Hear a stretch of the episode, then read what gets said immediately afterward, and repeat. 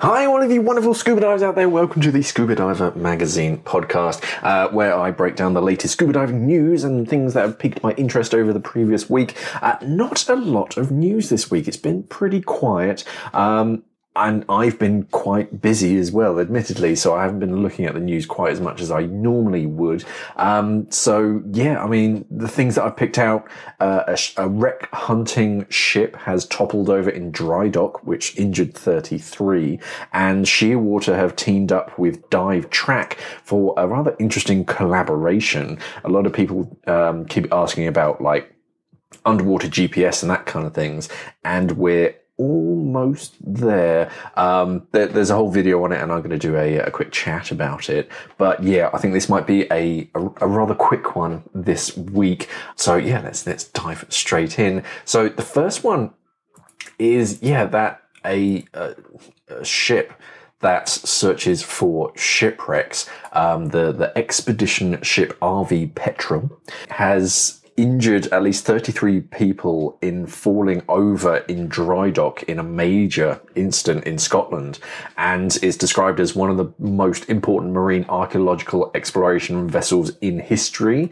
So, yeah, and when you see pictures of it, it's almost like listing over at 45 degrees. There's this thing toppled over uh, where it obviously shouldn't have. So, between 2017 and 2019, uh, Petrel was actually responsible for the discovery of a large number of historic World War II warships uh, lying like deep, deep down in the Pacific Ocean, like kilometers deep. This is where this uh, the the Petrel is like looking for shipwrecks.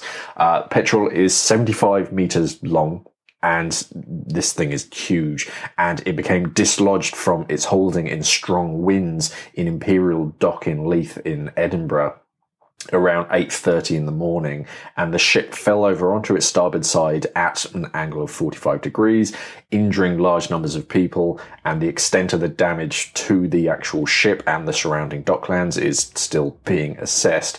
Uh, emergency services responded. Uh, casualties rushed to hospital um, and are being uh, treated at the scene or sorry were being treated at the scene. And according to reports there have been around 50 refurbishment workers on the vessel at the time time, and uh, and yeah, a large number of them were um, were injured. So yeah, it's um, it, surprising news, and even down because I, I live in like the, the south of England. There's there was quite strong winds, and we are having quite powerful um, like gusty winds. But yeah, you would have thought that um, they they would have like strapped it up enough that even um, even a boat of this size wouldn't have toppled over, but unfortunately it did. Hopefully there wasn't too much damage and um, and too too many like serious injuries. Um, but yeah, if, if, you're working on a uh, on a ship and it suddenly lifts over 45 degrees and then stops, yeah, anybody on board is going to be thrown around. But um, yeah, yeah, that was um, that was one news story that um, uh, that caught my interest this week. The other one was that Shearwater, the uh, the dive computer manufacturer from Canada, are working with Dive Track, who are um, I, I, think a, part of um, uh, Sonardyne, and they've got this collaboration with the Shearwater Petrel dive computer. Um, no real link between the uh, the previous story. Um, they they're just both named the uh, the Petrel and what dive track is is you kind of have this separate canister that you attach to somewhere on your body and a cable runs to the Petrel computer and plugs in because the Petrel can have uh, like Fischer connections so you can um, sort of plug in things in the water.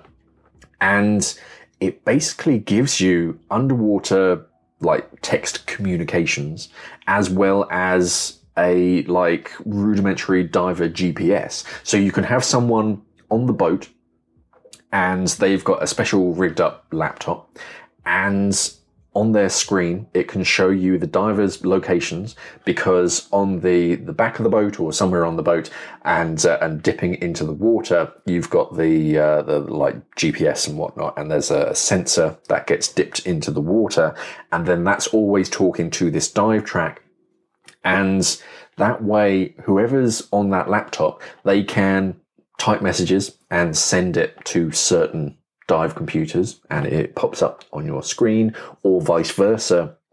If someone um, like a student, for example, wants to end the dive for whatever reason, they can send a message and that goes to the uh, the laptop, and then whoever's manning the laptop can then send either a, a group message to everyone saying, "Okay, everyone, let's end the dive," and they can also using the uh, the built-in compass on the petrel they can say oh okay we, we've got a lost diver uh, we know exactly where they are.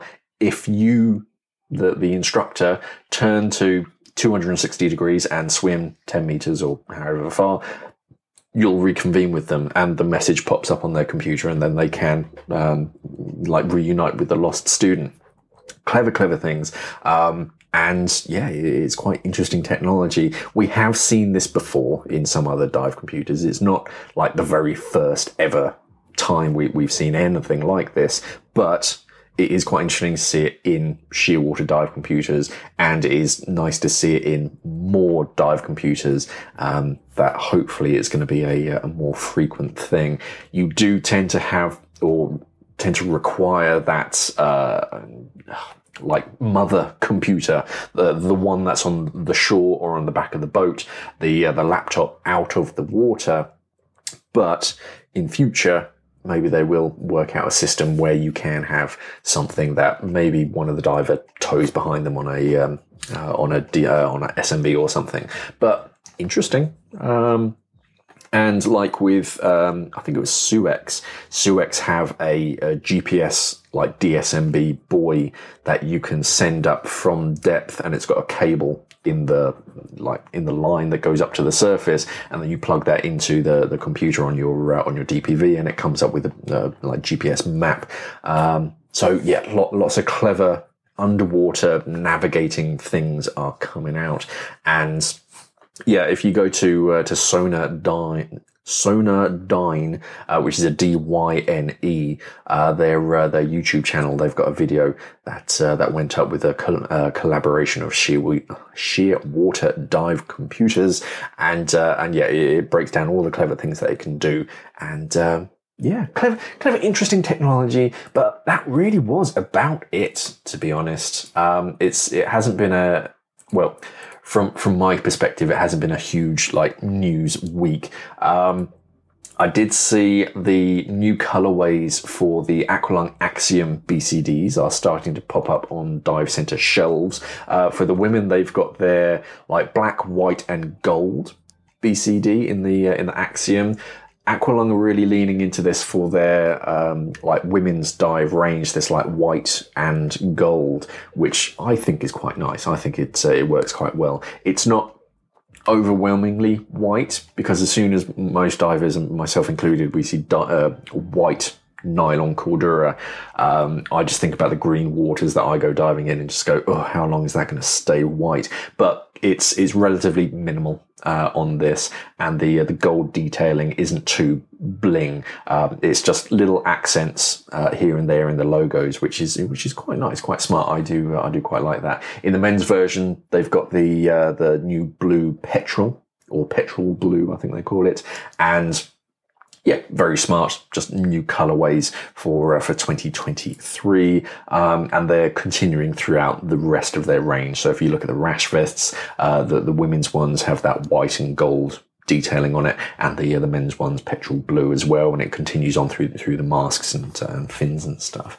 Um, that's about it as far as new equipment. What have I been working on? I've mainly been working on my HSE medical that uh, that I needed to renew. That was on uh, that was on Tuesday. Uh, for, for anyone who doesn't know, here in the UK, if you need if you need to do any kind of work under the water, you have to do a lot of serious like HSE um, tests and qualifications and whatnot. And it, has been a while since mine expired, so I had to redo them. So yeah, you have your HSE medical to make sure you're you're fit and able to um, to go under the water. And yeah, they, they really do literally put you through your paces. Uh, it starts off with uh, paperwork, uh, a good amount of paperwork, obviously. Then you have your hearing test. So they, they put you in this not so soundproof booth, but it's supposed to be soundproof and you get these headphones and you you're supposed to press a button every time you hear a tone and the tones change and then the the like volume of the tones change and for the left ear the right ear and you have to press a button every time you supposedly uh, hear a, a, tone so they're checking your ears uh, i did a, a color blindness test eye tests and whatnot, as well as like lung functions. Of course, that's quite important to make sure that your lungs are working quite um, uh, quite properly. And they test you a good few times on this, both before and after exercise. Uh, the exercise, in my case, has always been um, oh, what do you call it? You, you get those steps that you see in gyms, and it's like the bleep test. There's just this um, uh, metronome tick and you, you have to step up, step up, step down, step down to to a certain rhythm, and the rhythm just keeps getting faster and faster. And they're monitoring your your heart rate, and then of course afterwards your your recovery rate. And yeah, by the time it gets to like stage five, it's like tick tick tick tick tick tick, and you're like, oh, Stu, you, have already been doing this for a good like eight minutes. Um, so uh, so yeah, I was I was sweating after that, but that's that's the whole point of it. Um, and yeah, a, a, few other tests to uh, to make sure you're you are fit and healthy, and uh, and I I was and I am apparently, uh, and also uh, first aid, uh, emergency first aid, and all that kind of stuff. I had to redo. Uh, that was on Thursday. So yeah, all the, all the CPR, AEDs, urgent bleeding, all that kind of stuff. making sure that um, yeah, I can I can do emergency first aid. So that was my main focus this week and, uh, and brushing up on skills because even if you've done it like a few years back, it is important to get back into it as well and to keep those um, like sort of tickets current because things change. And it was quite interesting talking with the, the first aid instructor over what had changed. The the main one that changes quite frequently is is CPR, what the uh, the ratio is, and the current ratio is 30 chest compressions to two rescue breaths, and because I think that's even changed since I first did um, uh, since I first did mine, and just current recommendations and like new equipment and things that are coming out. So um, so yeah, had to had to redo that with uh, with Code Blue. Um, my HSE Medical was uh, Midlands Diving Chamber. Uh, they they got a wonderful setup up there. They have this dedicated um, uh, like cabin that has all of the um, like medical testing equipment just all in one space, so the doctor can uh, can go through all of your medical just all there and then. And uh, and yeah, code uh, code blue in um, uh, in London, and yeah, again, lovely facilities and uh, and all of the like Resusci dolls and uh, and like some of these things, and you're looking at these huge penetrating wound uh, like mannequins. You think, oh, this poor fella. Uh, look at all of this stuff. He's got holes in him to uh, to pack the wounds and all that stuff. And um, yeah, it's it is important. And if you haven't done a, a first aid course, it's it is definitely worth doing it, especially when diving. And for more like scuba specific things, yeah, have a look at uh, at Code Blue in um, in West London. They do um, uh, they do more scuba specific courses uh, from DAN Divers Alert Network and uh, and a few others, but. Um, yeah, it, it's, it's definitely worth re-qualifying. And yeah, that was really it. It's um, a whirlwind of a week. Um, because yeah, I was mainly focusing on those uh, those re-qualifying and uh, and brushing up on my uh, my skills, making sure I'm up to date. And I was I was looking around the um, the usual like news articles that I tend to uh, to look at for scuba diving. Couldn't see a great deal. It's been a relatively quiet week, which um, is both good and bad. It uh, it means that nothing bad has happened. No one's been hurt or injured. However, it also means that nothing like overly interesting has been done. I couldn't see any new world records. Um, no uh, like real obvious new equipment. I had a look through all the manufacturers on their like social media sites and their websites. Couldn't see a great deal of new announcements or this has been done. Um, but yeah, that's about it. Um, one thing that I will note is you'll probably see um, a lot of videos in the future, especially like the Saturday ones, they may be replaced with just standard Ask Mark Q and A's, uh, just because I haven't had enough time with all the uh, the requalify requalifications and whatnot. Uh, I haven't had a great deal of time to uh, to write any scripts, and this is on the. Um, I'm still on the rebound after the uh, the go diving show, trying to get all of that footage organised. So uh, so don't be surprised if some of the Saturday videos are just Ask Marks. Um, that's kind of the, their real easy content for me to uh, to do, and uh, don't require too much um, like editing neither. So yeah, f- for the next couple of weeks, uh, just just forgive me. Um, I'm doing, doing the best I can. I've only got so much time that I can work with, but um, uh, but yeah, um, that's that that really is it. Uh, I'm just waffling now. Um, yeah, if you've got any questions, head over to uh, to YouTube and uh, and pop them on any of the videos. It doesn't matter, but as long as you use that AskMark hashtag, it uh, it just makes it a lot easier for me to find it. Um, yeah, head over to scubadivermag.com as I'm sure everybody does. Uh, and if you're listening to this podcast, if it if wherever you're listening to it allows for some kind of rating, like five star or whatever it is, uh, please give me an honest rating. That would be wonderful. Uh, thank you for listening, everybody, and of course, safe diving.